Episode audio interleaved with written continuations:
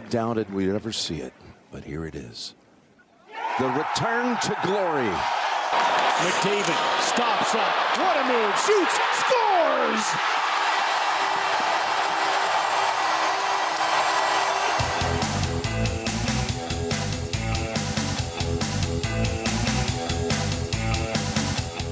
Hey, everybody. Welcome to The Outsiders. This is podcast number eleven. It's Bryn Griffiths along with Robin Brownlee. Robin, how you doing? Well, I'm terrific, Bryn, although I will interject with, now, today is election day in Canada. By the time some people listen to it, it will have come and gone. We will have a new leader. I've got to say, I'm a little bit down. Now that the election is, is coming and soon will be gone, I'm going to miss people telling me what I should think, who I should vote for, and that I'm an absolute effing moron for uh, voting for who I did. You know, I'm going to miss that. You, you know, what I would like to have more on Facebook is I'd like to see people's lunches again. Remember when people were posting pictures of their lunch or their dinner and everyone went, oh, my God, or on Twitter or whatever. I, no, I'm with you one hundred percent. I just... It'll be uh, nice to have it all over with, and then we can kvetch about where we're going, the direction that the next government, be it a new one or be it the current one, uh, we'll see what happens. It, it really is something, though. I mean, he, we're here to talk sports, but every once in a while we take a small uh, circuitous route uh, to get to it. I know a lot of people out there, and a lot of them are, to me, are very smart, very good people, but it's like, a bunch of them lose their minds when it comes to politics. And I'm not talking about who they support. It's just that they become unreasonable and angry and demeaning and demanding. And how the hell can you think that? How can you feel that? How can you support this? You should support that. You know what? Like at dinner with the relatives, social media is not the best place to get all over somebody for their politics. Because you know what? Right or wrong, people are going to vote for who they want to vote for, and you can't convince them otherwise. Uh, they agree with you, some don't. It's all good, but it's a, it's a different time. And frankly, I'm happy that it will end today when the polls close, and then we can get on with things for better or worse. So that's my good morning. One word for me, toxic. That's the only word I can use to describe social media over the last, I'll say the last six months, not just the last month. Anyway, you're right. Let's move on. I was I was entertained. I'm not so sure you were, but watching the Winnipeg Jets and the Edmonton Oilers square off, the goaltending was, the both goaltenders were absolutely marvelous in that hockey game, but it ends up uh, one nothing victory for the Jets in a shootout. You did not like the game? You know what? I thought it was a little bit disjointed. I didn't dislike the game. I loved the overtime. And the chances that Connor McDavid and Leon Draisaitl had, just them, uh, usually that game is uh, game, set, match when they break in like that. They uh, didn't manage to bury one last night, and in fact, on one of the plays, Leon Draisaitl looked completely discombobulated. There's a word for you. Yeah. Um, just couldn't get a stick on the puck. I don't know if he was sucking air or uh, was just in an awkward position, but usually when those guys turn up ice on the two-on-one, uh, you're waiting for the game to end, but uh, it didn't. Uh, entertaining game.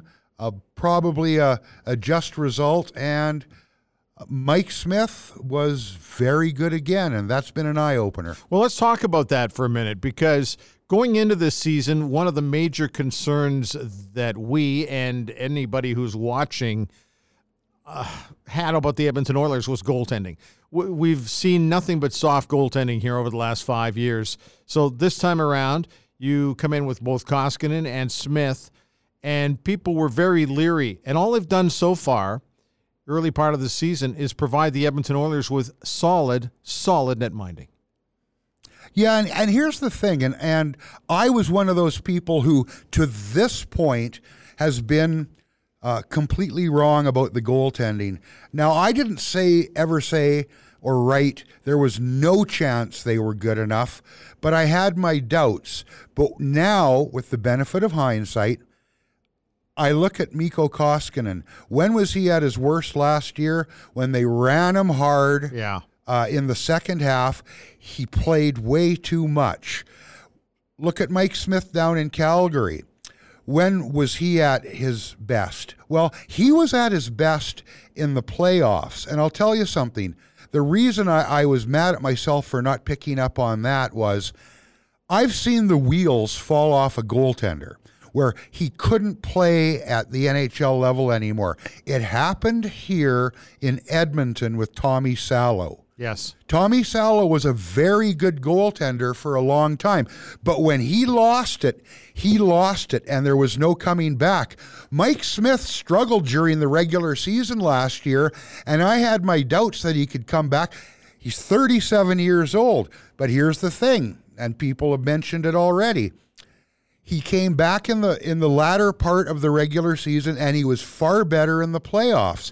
So it wasn't a case of him losing it. It was a case of a really crappy first half, and then he picked it up. If Dave Tippett is smart enough, and I think he is, to keep platooning these guys, you know, I'm not big on tandems. They often don't work. But if Mikko Koskinen is better playing forty to forty-five games, then play him forty to forty-five games. You don't have to have a clear-cut number one. He's got his salary. It's money spent. It doesn't matter if Smith comes in on a better contract. If they're both forty-one game goaltenders and it works, as it has so far, stick with it. Tommy Salo was never the same after that Olympic goal. No. Never, he never came back from that. So, and Tommy was an interesting dude. I liked him. I was in the public relations uh, department with the Edmonton Oilers when he was there. And Tommy, uh, I, quick Tommy story. I actually asked him if all those names of all those products at IKEA were correct, and he dryly said, "No, no, no." no. I said, "So Billy's not a bookcase? I can't get a Skvorsnik anywhere." He, he just started to laugh. But anyway, uh, let's talk about one other goaltender, Cam Talbot. Watch the game. The Flames winning. Winning! I said winning in Anaheim. Cam Talbot, I thought, was absolutely sensational in that game. Now, he's got, he had a pretty good track record against Anaheim when he was with the Edmonton Oilers. He used to give Anaheim a lot of trouble. We'll look at the playoff run, for example. But he was great for the Flames last night at a time where they were coming off a horrible loss on Saturday night against the Los Angeles Kings at Staples Center. They were just so awful in that game. That was a pretty good rebound for them. But once again, uh, in this particular case, Cam Talbot was uh, a big reason for that turnaround. And very quickly, one other note on the Edmonton Oilers. Power play and penalty kill. Where do you want to start with that? The penalty kill's been absolutely lights out, spectacular. They're unbeaten yet on the road going into their next game against Minnesota. Well, I tell you what, uh, the P K and the power play are not going to stay where they are now in terms of percentage, but it doesn't matter. It's like the wins and losses. The points are in the bank. If they drop off a little bit on both, which they will, they still have a chance to be very good. And, you know, the structure is one thing, but having the right people and plugging the right players into that structure is a key. And so far they've been very good, and the goaltending is a big part of that. It always is, but yeah, I mean, Tippett is on them, win or lose. That's the thing. It's not just a uh, look the other way after you win and then complain about it after a loss. If he doesn't like the structure and the process that he sees, he mentions it. And that happened after the fifty-two shots allowed against Philly. They won the hockey game, but he didn't like it. And that kind of even hand over the long term, I think, is probably going to pay dividends. Keeps them accountable, that's for sure. And finally, Elliot Friedman kind of started off uh, a bit of a firestorm last week when he suggested that Taylor Hall could be on the move from the New Jersey Devils if the Devils continued to play poorly. So one of the things that he mentioned was that he suggested that Edmonton might be more in the talks than not, that it would not surprise him if he showed up or reappeared in Edmonton. Now, your thoughts on that? I, I to me, I just don't see it right now. But if Elliot Friedman's saying it, and I trust Elliot, I've known him for a very, very long time. If he's saying it, he's hearing something from somebody. I'll tell you what, I won't say never with Taylor Hall. To me, the biggest problem is going to be the money. What we've got to understand, and you don't have to go back that far, you just go back to when he was moved. The G M and the coach have changed. The, there's been time for any bad feelings, and there were bad feelings, to dissipate. And there were bad feelings because Taylor Hall was happy here. Taylor Hall, warts and all, young player, uh, was he out having a good time sometimes? People would talk about that often. You know what? I don't really care. I spent years traveling with the team. I didn't follow them on their own time. Taylor Hall is an ex most valuable player in this league. He is still a young player. And to me, he's still a top mm, top twenty forward in the league, somewhere sure. in yeah. that bracket. Yeah. If he wants to come back, and he'll only want to come back if the Devils have no hope of contending, and the Oilers look like a contender, and it's early, but now they do. If these are teams headed opposite directions, Taylor Hall, uh, I don't see why he'd have any uh, thought not to come. It's going to come down to money, and it's going to come down to two scenarios. Is this a trade during the year? And you better be damn sure you can re-sign him if you're going to trade for him and give up assets. Or is it a U F A? And if Taylor Hall's going to command ten million bucks a season, and I think he probably will, unless he has an absolutely terrible season, the Oilers have to find a way to make that work. We've seen teams hamstrung with too many guys making double digits in salary. Uh, thankfully, Leon Draisaitl isn't a double-digit guy. Great contract. Yes, it is. But you've got to make the money work, especially when you got Darnell Darnell Nurse coming yes. coming up. So I don't think it's a I don't think it's a it's lazy speculation. I don't think it's a probability. I think it's a possibility. Is it stronger than that? Well, we'll see. Okay, before we uh, get to our next guest, uh, let's talk a little bit about him. Stu Grimson, tough bugger. Man, he was he was a hard player. But his route to the N H L is um, is a fascinating one, and we'll get to that coming up in a little bit here. But anytime he was on the ice, he had to be aware. And he had a long, lengthy career in the National Hockey League. Started his uh, junior career with the Regina Pats back in the day in the early eighties and worked his way up.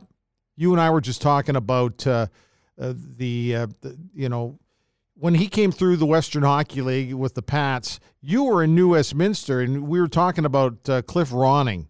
Yes. And, and how the uh, Bruins had some real tough guys, and no wonder Cliff Ronning had a lot of space. Well, Cliff Ronning had the one hundred ninety-seven points the one season, and that stood as a record for the Western Hockey League until Rob Brown uh, came along and had two twelve. And as uh, luck would have it, I was there for that season too, because I'd moved to the Kamloops Daily News at that point. But back in Ronning's one hundred ninety-seven point year, they had some tough players uh, there. Uh, Cliff would sometimes play, would often play with Brian Noonan, who went to the New York Rangers as a line mate, and Craig Berube. Todd Ewan was also on that Bruins team. Well, the Bruins always had a, a tough team. That was their thing, right? Grimson, now because of the schedule and the league setup, wasn't in there all that often, but he was one of those players. He came in and he played his game no matter what. I can go back to a totally different generation and talk about a guy Uh, from Edmonton here with the Oil Kings named Harold Sneps, oh, yeah. who go into Queen's Park Arena, where the Bruins were an absolute donkey show with Ernie McLean, where they had a handful of guys over three hundred P I Ms each year. And guys like Sneps would come in and they didn't give a crap. They would play tough and they would do their job. Grimson was one of those guys, but as he says in the book, he was a little bit of a reluctant warrior at points, and that's very interesting because make no mistake, if you're a goal scorer and you become not good at it, maybe you get demoted a line or two. If you're a checker and you're you have a tough stretch, maybe you get pulled off the P K.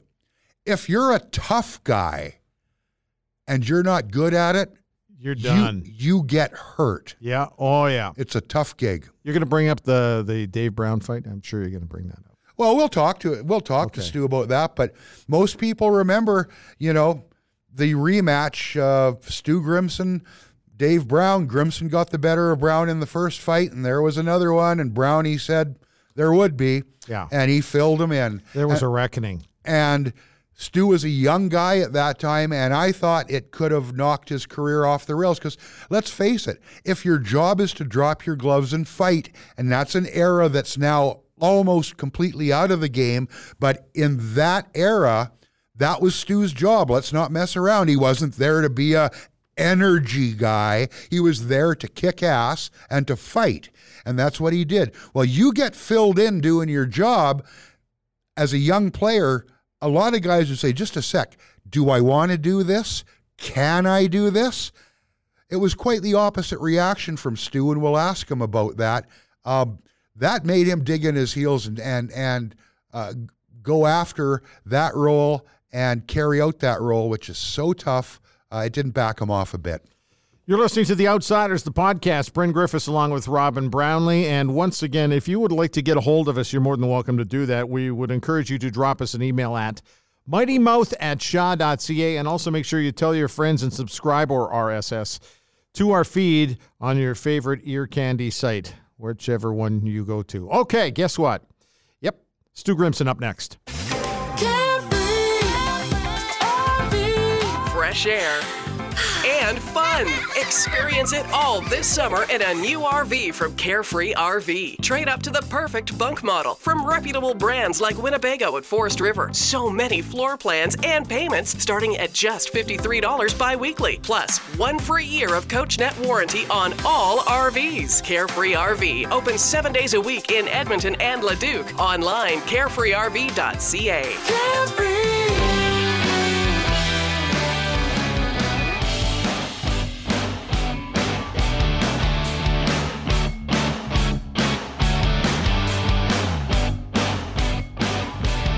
Hey, Stu, how you doing? I'm fantastic. How's everybody? We are doing just great. So you got this new book out. What is it all about? Well, it's about a lot of things. It's about a lot of things. Uh, you know, I played a good long while in the N H L. It's uh, it's chock full of stories about that. I, you know, I learned a lot in the process. And, and here's here's one of the, I guess, key themes in the book. You know, I took a rather unconventional route to get to the N H L. I played somewhat of a unique, perhaps unconventional role while I was there. And I've done some things that, you know, not a lot of N H L players do once they leave the game.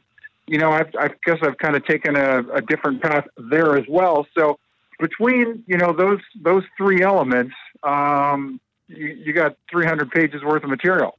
It is an unconventional, Stu, I tell you. I was uh, in New Westminster covering the New Westminster Bruins when you were in Regina. Uh, I also uh, saw you in the N H L a lot. I, I was the beat guy with the Oilers for many years. But you talk about unconventional.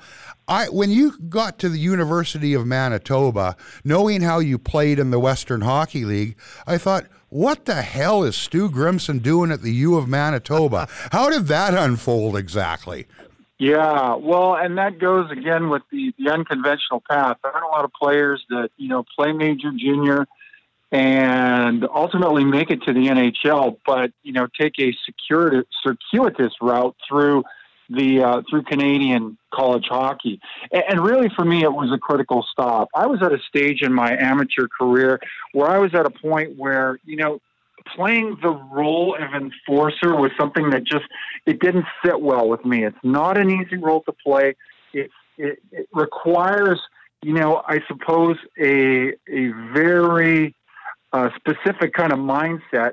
And it took, you know, it took a while for me to kind of develop that mindset. So the ability to go back and play a couple of years of college hockey gave me a reason to kind of pause, refine a love for the game, and then ultimately, you know, uh, get to a place where I was I was prepared to kind of roll up my sleeves and take a, a shot in earnest at the whole notion of, of playing pro hockey. So it was a different stop, I recognize, but it was a critical stop for me. Stu, the University of Manitoba's got a very, very strong history in hockey, but but there's the atmosphere. There's the atmosphere of being on campus where it, you can shut out a lot of the, the normal N H L stuff or the normal junior stuff. Did you find that? And, and who was coaching you when you were there? Uh, I, I had the, you know, the great pleasure, the privilege of, of playing for a guy that, you know, and I played for a lot of great coaches over the course of my amateur and pro career, but Wayne Fleming was my coach while a member of the University of Manitoba Bisons.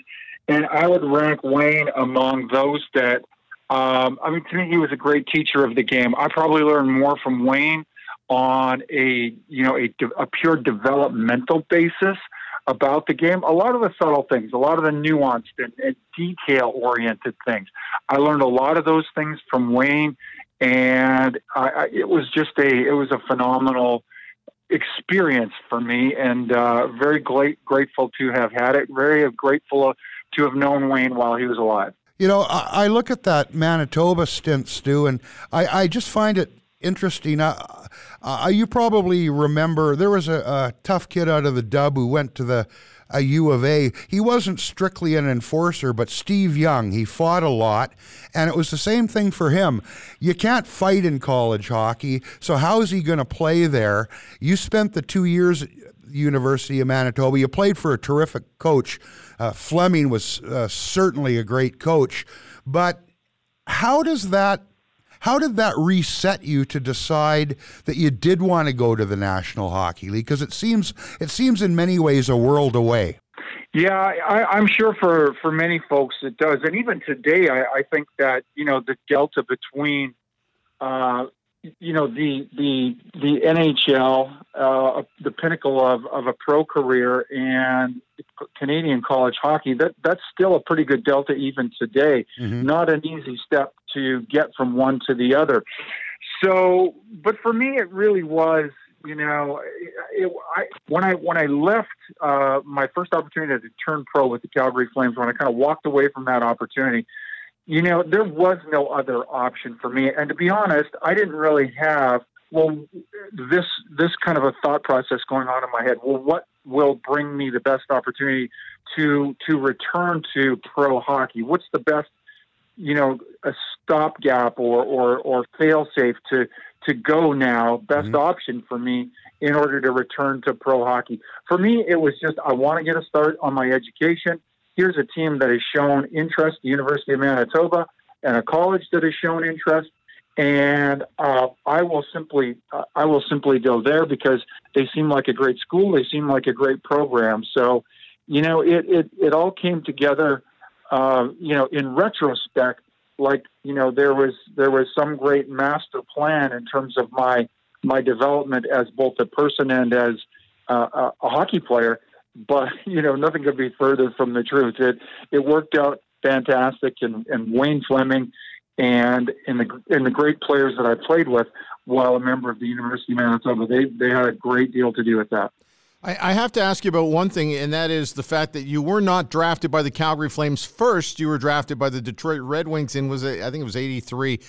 There was a two-year gap between that and the Flames reselecting you in the seventh round. What happened in that two-year period? Yeah, so, and this this is a mechanism that kind of uh, exists in the game even today. So when you're drafted, when you're selected in the underage draft, the club that drafts you has a, a calendar year within which to make a, a qualifying offer to retain your rights. Now, you don't have to sign a contract necessarily, but that team has to extend you an offer at a minimum just to keep, um, just, just to retain uh you as their property. Mm-hmm. Detroit, for whatever reason, um, you know, didn't really value me as a prospect. They were pretty deep in that kind of big, burly enforcer type uh, winger category, and they essentially chose to to walk away at that point. So, and not not tender me uh, a qualifying offer. So when that happens, the the player, myself, in this. in this example, essentially becomes a free agent. You re-enter the draft, and that's what happened after my second year of junior, heading into my third year of junior. My third year, I had a really strong year. Got yes. a little more playing time, was starting to kind of settle into, you know, I, certainly the physical component was always something that I knew would be, you know, at the core of my skill set. But, you know, I was able to play and, and make a contribution in some other ways. Ended up having a fifty-plus point season, scored, I think, in the neighborhood of, of twenty-five goals. And, and and that got the Calgary Flames' attention. They took a crack at me, and it was ultimately the Flames with whom I turned pro. Yeah. Stu, now let's get to the core of that skill set you talk about. One thing that jumps out for me, you're a young guy, you know your job, you're a hammer in this league. You get filled in by Dave Brown. Huh. Now, as a young guy, that might tend to have some guys say, whoa, if this is what it's going to be like, this isn't for me. Just the timing of it early in your career, uh, it's a tough job, everybody knows that. Yet you say, it actually got you to dig in and say, I can do this job. Uh, I can make a career of this. Tell me how your mind was working uh, to come to that conclusion. Right. Well, put a little context around it. It's a great question, but this comes up in, you know, the span of kind of a home and home series with the Edmonton Oilers. I'm a member of the Calgary Flames. Uh-huh. And I know if I'm going to stick in the N H L, the path to the N H L runs right through Dave Brown. He was my kind of contemporary on the Edmonton Oilers roster. If you recall, on the front end of that home and home, mm-hmm. I showed really well against Dave Brown, probably got the better of him. And it wasn't until the back end of that home and home whereby, um, you know, Brownie and I went for, we kind of had our second set to, and he really got the better of me in that one. Yep. So, you know, there were several things kind of going on in, for me personally. And it was one I demonstrated to myself, you know, I think I've, I've got what it takes to to play and to survive at this at this level. I've shown well against one of the best in the business. And then number two, and this is kind of, you know, this goes back to this to the reluctant warrior kind of component that, you know, is, is a, an important theme through the book. The role of enforcer was one that, you know, I was still having a, a hard time embracing. It wasn't so much the you know, the, the the physical element of it, it was more the mental element. It was the preparation for, you know, a big bout like this. It was the anticipation of all that. It was the the, the fear of perhaps losing, being humiliated in mm-hmm. front of your teammates, in front of twenty thousand fans. But in this in this bad loss, and it really was a bad loss, there's no other way to describe how bad Brownie beat me, I was able to kind of, you know, essentially have a conversation with myself that went along the following lines. It was really me saying, if if I can survive this, if I can kind of yank myself up by my bootstraps, having sustained one of the worst losses uh, an enforcer type can have, then I really have nothing left to fear. So it, it actually proved to be, and this is kind of counterintuitive for a lot of folks, it actually proved to be this loss and the ability to bounce back from it, it proved to be a very liberating experience for me. At the end of the day, the nickname, the Grim Reaper, where did that come from? You know, it goes all the way back to my first year of junior. I played for, my general manager back then was Bob Strumm. It was Strummer that that ultimately uh, was there, for, you know, around the time that I first made the Regina Pats, and I guess, you know, t- Strummer tra- tagged me with that that uh, that nickname. And you know, I, I suppose it was kind of prominent while while I played major junior in that area. It kind of flows from, you know, I guess the, the first syllable of my last name and the fact that I beg and played kind of an aggressive physical role. And, you know, the interesting thing about it was it didn't really, it didn't really receive the attention, the notoriety it ultimately got until I arrived in Chicago and kind of became an everyday N H L er as a Blackhawk. But Blackhawks fans, especially back then in the old building, they were diehard, a lunch pail crew. And they loved somebody that was prepared to shake off his gloves, you know, in kind of a, a regular way, in, in much the way that I was back in the, uh, you know, the days of some of those great rivalries with Chicago and Detroit and Saint Louis and Toronto and Minnesota and all those teams of the old Norris division. Only reason I bring it up, we like to Or as we like to refer to it, the, the Chuck Norris division. the I, I bring it up because everybody I've talked to, I said, hey, we got, you know, we have Stu Grimson coming up uh, on the podcast here in October, and everyone goes, ah, the Grim Reaper. And, and it made me laugh. But then I thought to myself, did were you okay with that? And Strummer was a colorful character uh, himself. But, but th- as you went through the N H L, did that really bother you having that nickname, or was it just part of the package? I think it was just part of the package. It never really bothered me uh, either way. You know, and, and looking back, I, I suppose to some degree, and, you know, I'm not the one to answer this question, but, you know, it, the nickname, com- you know, combined with the role that I played, it probably get me, got me a little bit of extra space and, and, and maybe, you know, uh, short-circuited a, a few up-and-coming N H L heavyweights from, you know, from kind of tangling. I don't know at the end of the day, but Um, it's it's something that, you know, it's it's not never really, it's not something I've really ever embraced or promoted. Yeah. Uh, up until up until I decided to write a book, and then at that point, I, I suppose I am. I'll I'll come clean. I suppose I am cashing in at it in on it finally after all these years. Uh, uh, you know, some two decades removed from the game. Well, nothing wrong with that, Stu. It's interesting, you know, uh, the title, "The Grim Reaper: The Life and Career of a Reluctant Warrior." Uh, I know a guy pretty well who's, I guess, in some ways much the same as you, and, and your paths intersected a lot in the National Hockey League. Uh, Georges Laraque also wrote a book. Um, I remember that last fight you had with him, but more than that, Stu, I remember sitting on the bus. It was late at night. We'd just landed somewhere, and I don't remember if George called you or you called him, but there was a conversation uh, sometime after that fight you had with him where you were struggling and you didn't know if or when you'd get back, and you guys talked for quite a while uh, when he was on the, in that row behind me on the bus. What was that conversation about? And what would you tell people who say, why are these guys talking on the phone? They just beat the shit out of each other on the ice. Yeah, and that's something that I think is often overlooked and maybe underappreciated by the casual observer, the the, the, the fan that would follow our game.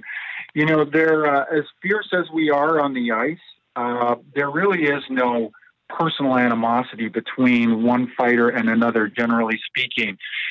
So, you know, for a guy like George, and I remember it quite clearly, he, he's the one that initiated that call to me. And I'm sure by this point, George kind of suspected that, you know, the blow I suffered in the last time we fought mm-hmm. was the one that may have contributed. It was a blow like any other, but for me, it was more like the straw that broke the camel's back. It was this one in a, you know, a long, long series of different blows that ultimately led to to my inability to return to the game. But I'm sure George uh, caught wind of that uh, in some way. And I've been in that situation myself. I got into a fight with Basil McRae uh, earlier in my career. Basil had a spiral fracture in the uh, femur, uh, if that's the large bone, mm-hmm. in the, the upper leg region. And I reached out to Basil because I just, I was concerned that, uh, you know, this, this may have ended it for him. I know that the call George made to me came from a very similar place. We all do what we do while we're on the ice, but the last thing we want to do is see anybody on the other side get hurt and sustain a career-ending injury. So George reached out out of a concern for all that, and he was extremely gracious just in, you know, kind of conveying his his sentiments and, and hoping that I would uh, that I would one, you know, heal and heal completely, and then two, if my body permitted it, that I that I get back to playing. So a very gracious call, a very thoughtful gesture at that moment in time by George, no question. Well, Robin and I both know George quite well, and he's always on his phone, so it's good that he gave you a shout. But I, I got to ask you kind of a, a bit of an offbeat question. Who gave you the most trouble on the opposition? And it's a two-parter. Who created the most problems for you on your own teams? That's a good question. That's a good question. Uh, I'll answer the second question first, the latter question first. you know, there are lots and lots of guys that uh, that made my job a little more challenging, just in terms of um, you know keeping keeping me and my other teammates on our toes. Theoren Fleury was a teammate in in Salt Lake City for about half a year. He was terrorizing the league on the score sheet and, and certainly on the ice. And he was just, he was a handful while he was out there. He took no prisoners, you know, for a smaller guy. He played with a real, you know, a, a, a real nasty edge, and he, he just, he wasn't shy. And of course, for, you know, for guys like myself, we had to, we had to be ever mindful that, you know, Theo might be, you know, inches from, uh, or just, uh, you know, another uh, high sticking infraction or, or something, from from kind of setting off uh, setting off World War One on the ice. So we we were always pretty mindful of the way uh, of the way the game was going when when we played for Theo. And I'll tell you, you know, in just in terms of your first question, the guys that used to give me as, you know, in terms of that enforcer type role, the guys that used to give me the greatest challenge, I'll just I'll put all the left-handers in the same category. Guys like Georges Laraque, guys like Dave Brown. Uh, for whatever reason, and a lot of right-handed, dominant right-handed guys will tell you, lefties are a challenge to fight, and that was certainly true of, of guys like George and, and Big Dave. I'm very fond of saying I'd probably still be playing today were it not for lefties. uh, a lot of guys might be able to say that, Stu. Hey, hey, look, um, uh, we're in a different time now, and uh, I've got to say, with the job you had, I'm glad you got out uh you know, with your act together. I mean, it might not have been together when you got out, but you've moved along. But one of the things from that era that's changed so much today, well, a couple things. First, that enforcer role is all but eliminated from the game as we know it today. Yes, there are fights, but you got to be able to play some minutes behind it. But the other thing now is how well uh, the league, at least it's better than it used to be, looks at concussions, uh, looks at the issues that come with a blood sport, a contact sport. You talked about having maybe approaching four hundred fights before you were even diagnosed with your first concussion. Uh, man, that was a different time. I don't know how many you had, but are we where we need to be now in terms of looking after players? I know they sign off when they take the money. They know what can happen.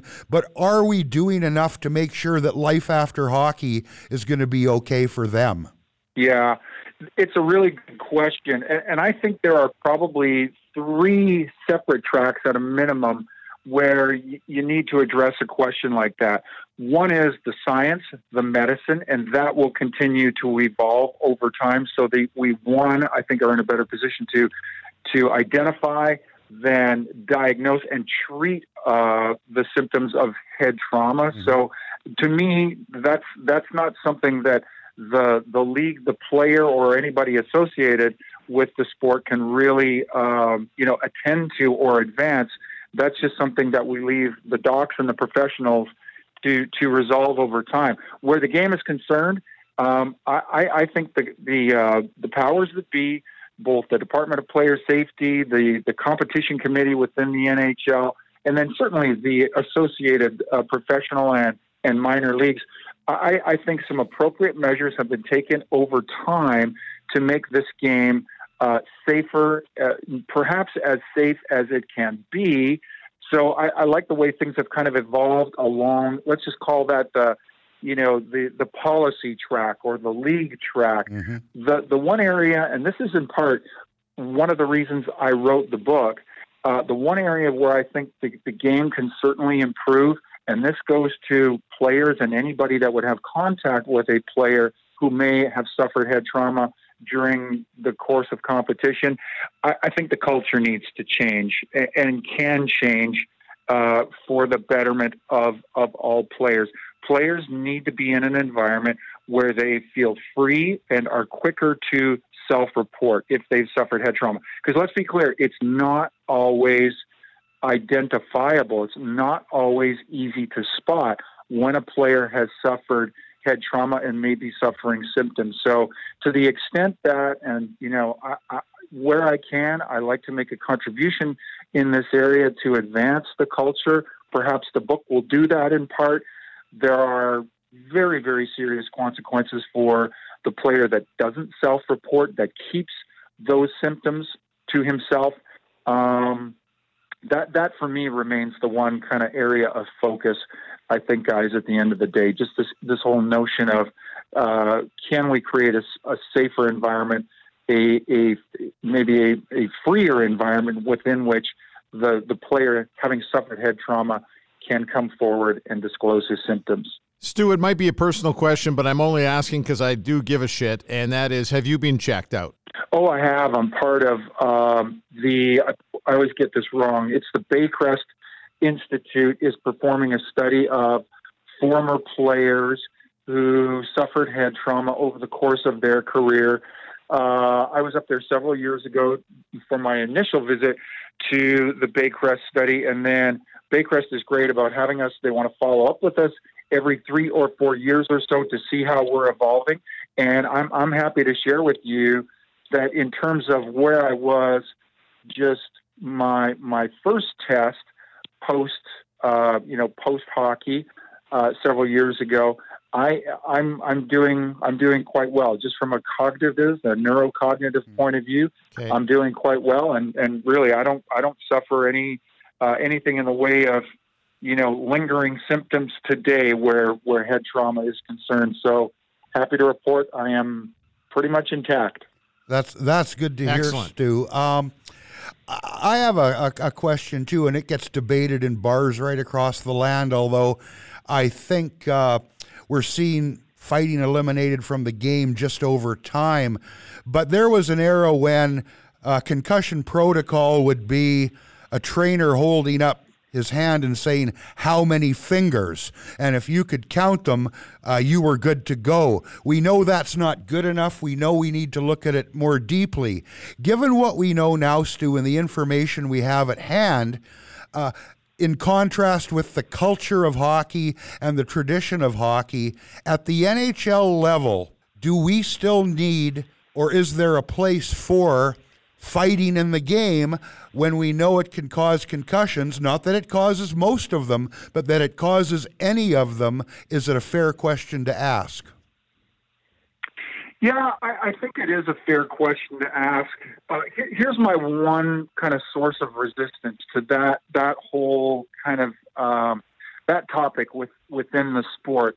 Uh, I hear lots of folks. I hear even managers. I certainly hear fans. I hear many, many members of the media who would take this point of view that we need to outlaw fighting mm-hmm. simply because there is this risk. And as you mentioned, I don't know if you kind of referenced it or specified, uh, really less than ten percent of the concussions occurring in the game today occur, uh, come, come about as a result of two men, you know, in, engaged in a fight. Right. So it is a smaller aspect. But, but the, the broader point that I'm making is I, I'm somewhat resistant to this whole point, knowing that overwhelmingly every time the players have been pulled, and they've been pulled by their union in many, many different contexts at many, many different times, mm-hmm. overwhelmingly the players continue to believe there is a role for fighting in the game today. And I believe it comes from this point of view. The players like it because it means they like that fighting exists because it means accountability. Players can be held accountable for their actions by other players. And here's the reason I continue to think that it remains, it should remain an important part of our game. There's nothing more exciting to me than that moment in a game. If my team is trailing, I go out, I get into a scrape with somebody on the other side. It creates a, a, a source of excitement, and it becomes a momentum turning point within that game. And I've sat in the penalty box on the other side of the ice, and I've seen it more times than not. Three times out of four, I engage in a situation like that. My team will respond. The bench senses it. The coaching staff senses it. Every fan in the building senses it. And it's a really, really unique moment. And I think actually sets us apart from the other sports, just in terms of how electrifying a moment like that can be. So for all those reasons, I continue to believe that uh, that there remains a place for fighting in the game today. And I suppose the, the, the important point I'm trying to make in all that is, you know, when we consult the players, and that probably should be the group we consult first, yes, about how their sport is going to be played, they ought to have a say in it. And the players continue to feel very, very strongly about um, about retaining and not outlawing uh, fighting majors within the N H L, with, within the pro ranks. Hey, this has been fantastic. Before we let you go, though, because you've written a book, do you have one story in that book that still makes you laugh or makes you shake your head? Because you got to ask guys when they write a book that. Oh, you're putting me on the spot. There are many, many like that. I'll, I'll tell you a quick one, though. Uh, Jeremy Roenick was a was a, a wonderful character. We called him J R Superstar, and he was like one of these kids where he was so brash, so cocky, so confident. He used to just make your eyes roll every time he opened his mouth. But one night we're playing, the first year that the Tampa Bay Lightning were in the league, me and my Chicago Blackhawks were playing Tampa, and we're having our way with them uh, in Chicago Stadium. It was about a three or a four goal spread late in the game. And Daryl Sutter, my coach back then, goes, "Even want to run up the score." We had just received a power play. We were going on a, on a power play against Tampa late in the game. And Daryl throws me out there. And I mean, it was the first time I've ever actually been on the power play in the N H L. And uh, so I skate up, J R skates up to me at the faceoff, and he goes, "Stu, here's what I want you to do. When I win the draw, I'm taking the puck behind the net. I'm going to move down the left side. And once I get deep down the left side, I want you to hang back in a high slot. I'm going to throw you a pass. And once I throw you that pass, just put it on net." And I'm like, again, with the eyes rolled back in the head, "Okay, J R" Well, sure enough, puck drops. The kid wins the draw. The kid takes it behind the net. The kid starts working his way down the left wing side, just like he said he was going to. So I say to myself, well, gosh, if it's going to come together in exactly the way he does, I guess I better play my part in all this. I skate up, I hang back in the high slot, and sure enough, the kid gets it to me, and I banged it through Darren Pupa's legs and scored my only ever power play goal in the N H L. Beauty. And I'll tell you what, if you go back and you look at the YouTube clip of that whole moment, I mean, I was as dumbfounded, as bewildered as anybody in the building. So It was uh, it was it was a fun moment, a cool moment, but that's more a J R story than it is a Stu Grimson story. At the end of the day, I think that's terrific, Stu. Uh, before you go, where can people uh, get the book? Uh, either uh, you know, hard copy in the store or online. How do they get a hold of it? Any Chapters Indigo ought to have it, and Amazon dot c a or Amazon dot com. That's the best way to get your mitts on The Grim Reaper: The Life and Career of a Reluctant Warrior. And lastly, because you mentioned Theo Fleury, who's a friend of both of ours here, I was looking at your numbers from Salt Lake City. The first season you were there, two hundred sixty-eight penalty minutes. The second season, three hundred ninety-seven penalty minutes. And the fourth, or the third season, rather, was three hundred nineteen penalty minutes. I'm guessing the Theo years were those first two. Yeah, they certainly were. They certainly were. No question about it. You know, folks... Folks are often quick to remark about, "Oh, wow, Stu, you played fourteen years. You had twenty-one hundred penalty minutes in the N H L." I did. I did that over fourteen years. Would you believe, and as you referenced, if you went back and you kind of pieced it all together, the three years, the three years that I spent playing in the I H L when my dance card was full every night, I had the equivalent of just over a thousand penalty minutes in just three years. That was a, a busy, busy, hard way to make a living. Sure oh, we, we know Theo will be retweeting this. Uh, thanks for your time. Good luck with the book, and, and maybe we can catch up with you again during the middle of the season sometime. Fantastic. It's been my absolute pleasure, gentlemen. Thanks, Stu. Pro-Am Sports is Edmonton's home for sports and entertainment memorabilia. Featuring unique collectibles and apparel, we've got you and your fan cave covered. Pro-Am Sports, located in Edmonton at one two seven two eight Saint Albert Trail and pro am sports dot c a.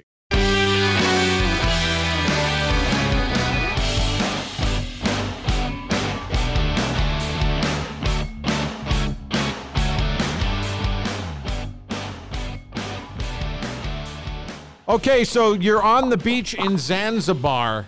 Explain to everybody where yes. Zanzibar is. Zanzibar is a, I don't want to say little island, but it's an island just off the coast of uh, Tanzania. And it's kind of the uh, resort um, portion of Tanzania, if you will, uh, because it's on the, well, I guess this would be the Indian Ocean. Yep. And uh, it's an island with all kinds of different resorts, ranging in price from very affordable to high-end, and I'm at the very affordable bracket. um, so it, it's a little getaway spot, essentially, and it's uh, absolutely beautiful beaches, uh, sprawling beaches. And but the The surprising thing is here is that the tide goes out, and it goes out like five hundred meters.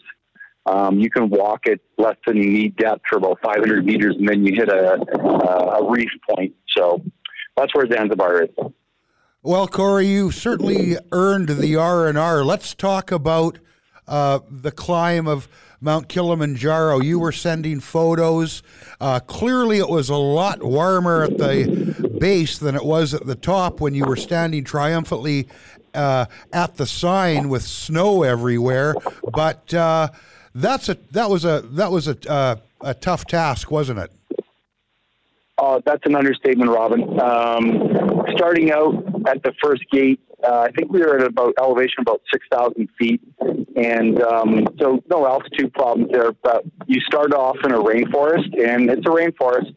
So you're getting wet, and, you know, your first night you get your tent set up and whatnot, and you're going in, you're wet. And so, you know, I haven't camped in quite a few years, and I was camping now for five and a half nights. So it was a bit of a, an awakening as far as that goes. But then you go from one, um, one, what do you call it? Uh, I'm at a lack of words here, but geographical, like you go from different weather points, or oh, not yeah. weather points, pardon me, but yep. you know, you go from a rainforest to desert to, it looks like you're on the moon next, and then you're at altitude, and now it's like, you know, alpine stuff, and then the next thing you know, you're on top of the world.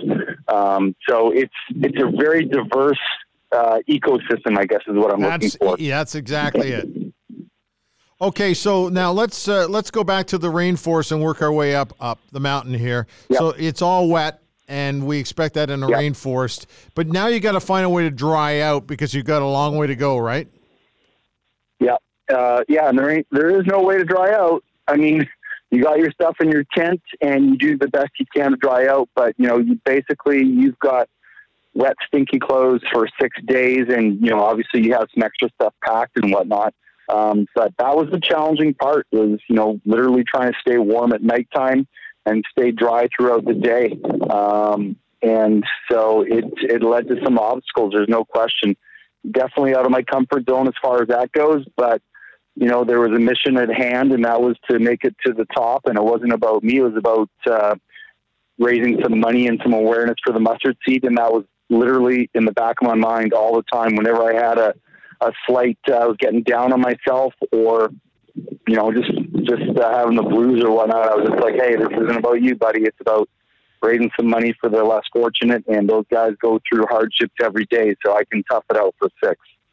You know, it it was it's such a wonderful cause, and, and you know, full disclosure, Corey, uh, some of our listeners won't know, I'm involved with the mustard seed, so uh, we are thrilled beyond words that you took this on uh, to help raise money uh, for those struggling with poverty and homelessness in the city.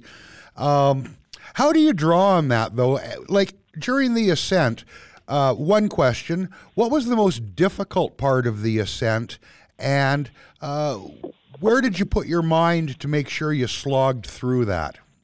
Uh, the- The most difficult part was the summit day. Uh, summit day starts for us at midnight. Um, we had, and I had already hiked that day. I'd already hiked about five hours up the mountain. We got to a base camp, I think, around noon or one p.m. We had a, a lunch and then uh, go to bed for, you know, I was actually, no, that was closer to, pardon me, that was closer to five p.m. because I was in bed about five p.m.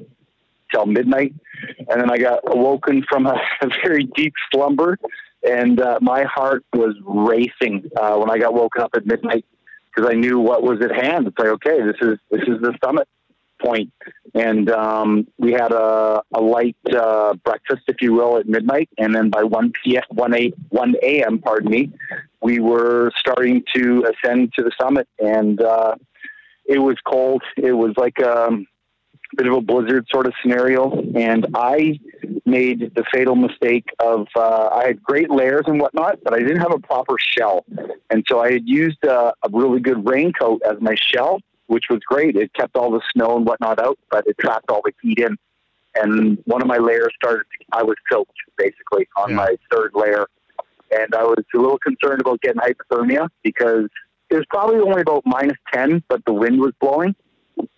And we'd stop roughly every thirty minutes for a little water break. Um, and you are literally moving at a snail's pace. Like it's, I believe the summit from base camp to Uhuru, Uhuru, if I pronounce it correctly, to the, the top of the mountain is roughly five kilometers. And we did it in six and a half hours, which is a good time. It's not a, and it's not a race, but it's a reasonable time. I talked to some other people who summited as well, and they were in and around that time. Um, But it's, you know, you're you're battling conditions. That day anyways, we were definitely battling conditions. And you're moving at a snail's pace, and every step you're laboring with, with your breath um, because of the altitude. And that was one thing I was concerned about is because it's nothing you can really train for. Um, some people's bodies just can't adapt to it. And I saw, you know, easily a dozen people on that hike who were who were starting to descend. They couldn't make it because they were getting altitude sickness. And, and it's a scary thing, you know, um, and then it's in the back of your head. But literally there was, uh, I had several conversations going on in the back of my mind where I was telling myself like, hey, buddy, suck it up. It's not about you. It's about these people. Yeah. The uh, and, and I just, I kept on plugging for. Corey, one, one of the things, and I've talked to a few people who've been able to climb Mount Everest, and that's obviously a, a, a monster event, but yes. They've also climbed Mount Kilimanjaro. And I said, okay, so what's the difference? They said, there's a few things. One, because it's in Africa, people might underestimate the, the mountain because uh, yep. they, they think of Africa as being a warm, arid kind of place. Yet you have to, as you pointed out, go through various ecosystems. Now, when you're traveling yep. up that mountain with members of your team, are there some people that have climbed other mountains as well and found this a completely different type of challenge, yet just as challenging? Uh, it's a good question. I don't have a, a the perfect answer for it. So I was on my own. I had my own team in terms of I had my guide, my chef, and there was literally seven or eight porters mm-hmm. with my team. Um, there was lots of other people climbing uh, in and around me, but I didn't really have a lot of interaction with these people because, you know, you get to camp, it's raining, you eat. I eat in the tent with my uh, with my uh, my team, my porters and, and chef and guide. And then I went to my tent and I'd read and I'd go to bed. So I didn't have a lot of interaction with, with other hikers, unfortunately, and it was due to weather and, and whatnot. So I don't I don't have a good answer for you as far as that goes. Um, but I do know, you know, I've, I've had some friends who've hiked uh, to uh, base camp in uh, Everest, and um, and you know, it, it, I think that's just a whole other animal. So it's it's hard to compare the two, other than the fact that, like what you said, you know, people. Inexperienced people like myself, you think, oh, Africa, it's arid, it's hot, it's this, it's that. But when you get to that mountain, it's its whole, it's an entirely ecosystem upon itself. And I mean, the one thing to consider too is that Kilimanjaro is a freestanding mountain, whereas all the other big mountains and whatnot that are conquered throughout the world are in mountain ranges. Yeah. And this is just a, a dormant volcano that stands upon its own. So it's a, it's a, it's a animal unto itself. Well, Corey, I loved seeing that picture that you sent. Now, how long to make the ascent, how long to make the descent, and how long did you actually stand at the top of the mountain? Because I, I'm guessing there was a lot more hours spent getting up and getting down than there were standing at the top taking a photo. Oh, absolutely. That's an understatement, Robin. Um, We rounded the corner, and my guide said, we're here. And I could see the sign in the distance. It's probably three hundred meters away, even though it was, you know, snowing quite uh, heavily. And uh, I let out a primal yell. Uh, I was I was so jacked at that point. Uh, the fatigue was instantly gone. I obviously had a shot of adrenaline as soon as he said that. And I said to him, I said, you know, I think I had a couple of tears of joy for that for that uh, matter too. But I said, I said to him, I said, listen, we're not there until I touch that sign. So we got to the sign, and there was uh, probably twenty people ahead of us doing their picture thing. And um, so literally I was probably only at the summit well, in total, fifteen minutes.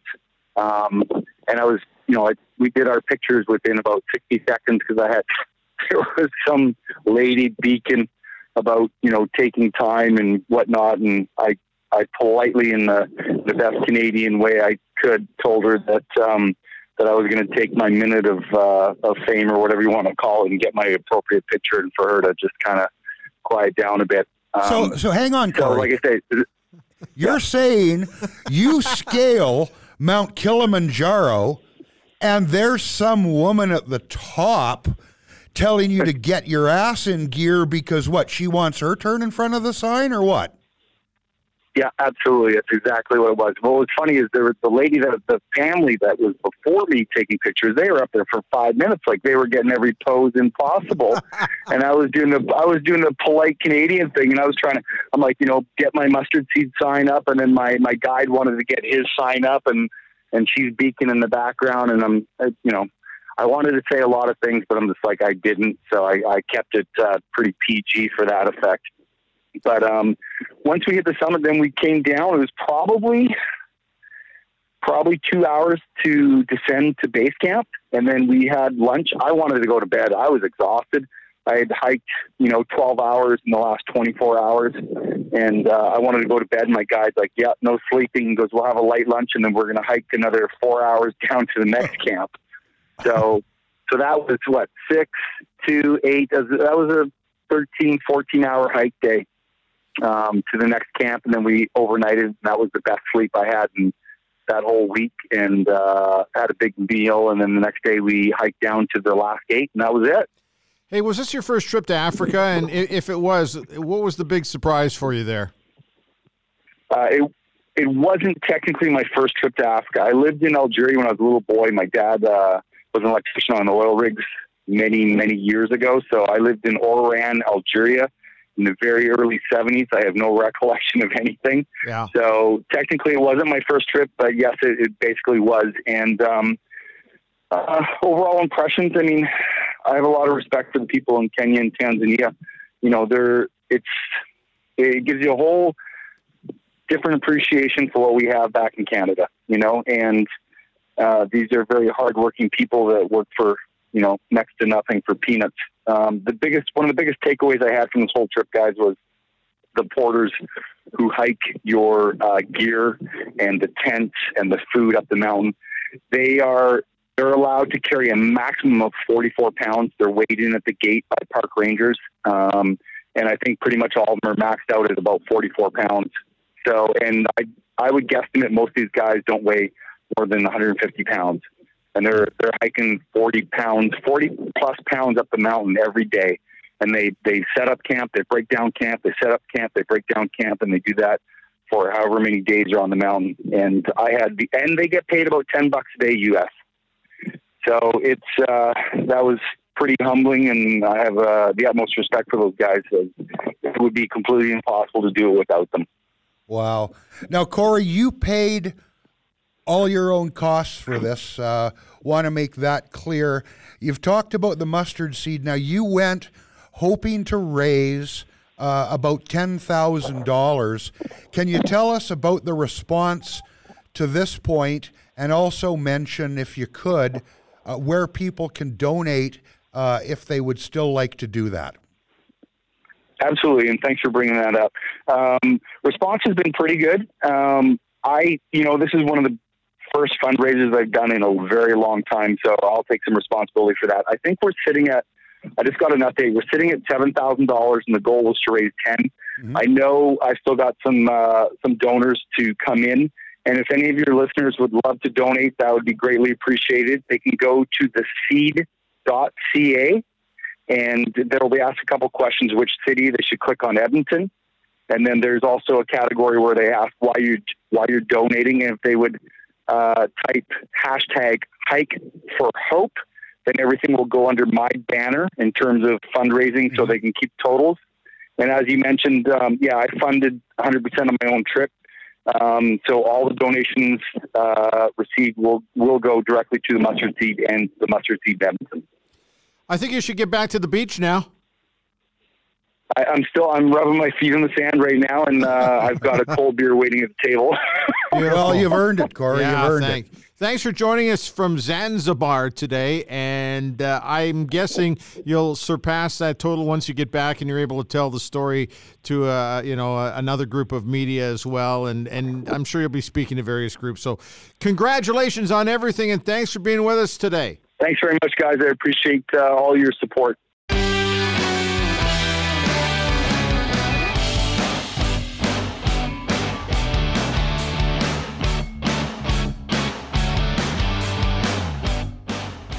Wow, uh, that was quite the show today.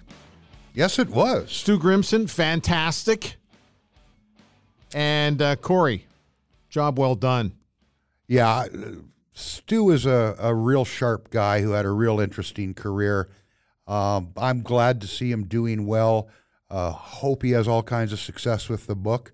Again, it wasn't a traditional line he took to that now almost extinct role of enforcer in the National Hockey League. But uh, he's got stories to tell. As for Corey Clendenning, what a feat. Bucket list stuff for a lot of people. He's back. Uh, I'm glad he had success at it. You know what I forgot to ask him? We'll ask him next time. What's next? Because there's always oh yeah another mountain to climb, so to speak, for these guys. But a tremendous story. I will say I'm not a big fan of knowing the answer to a question I'm going to ask. Now, I know lawyers have to do that. I don't like doing that. I like to ask questions that I'm interested in, that uh, that that my level of inquisitivity is high. Is there such a word as inquisitivity? No, there's not. Well, I just on. made it up. I just did a Danny Gallivan there.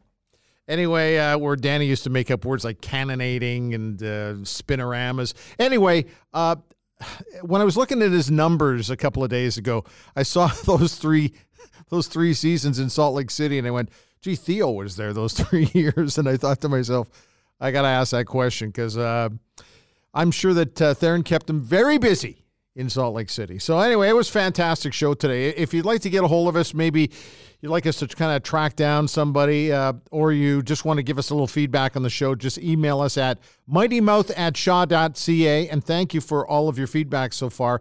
And don't forget to tell your friends about the podcast. It's growing every week. We love that. Subscribe or hit the R S S feed to uh, whichever your provider is. It might be Google Podcasts, or it might uh, be Apple Podcasts or Spotify. There's a lot of them out there. You'll find us. It's no no big deal.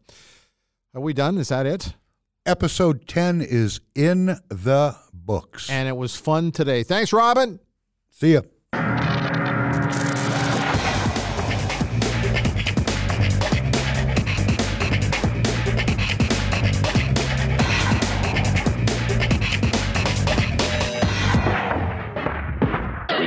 Recorded earlier because we were ashamed to do it now.